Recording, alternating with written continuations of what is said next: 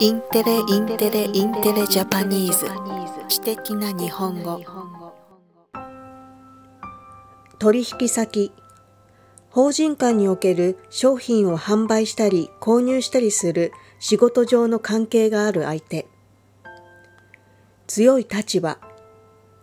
規模や主従関係において上にある立場。有利。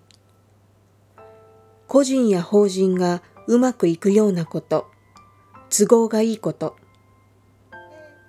一方的に、お互いの了解がなく片方のみの判断で行うこと。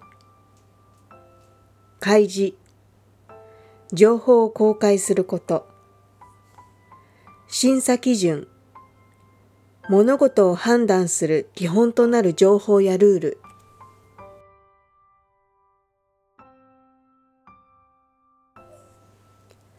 経済産業省は巨大 IT 企業を規制する法律の対象として楽天グループ、ヤフー、アマゾンジャパン、グーグル、それにアップルの5つの企業グループを指定しました。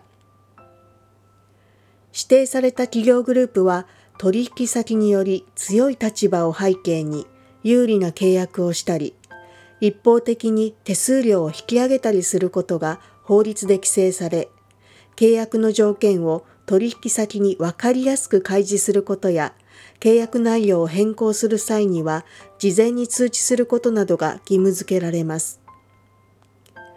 これを受けて楽天グループは対応策を発表しました。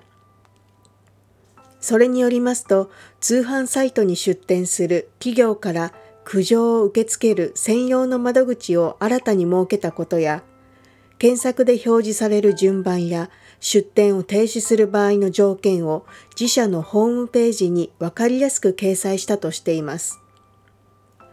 また、Yahoo は通販サイトへの出店を許可する審査基準を明確にする形でガイドラインを改めるなど、各社が透明性を高めるための対応に乗り出しています。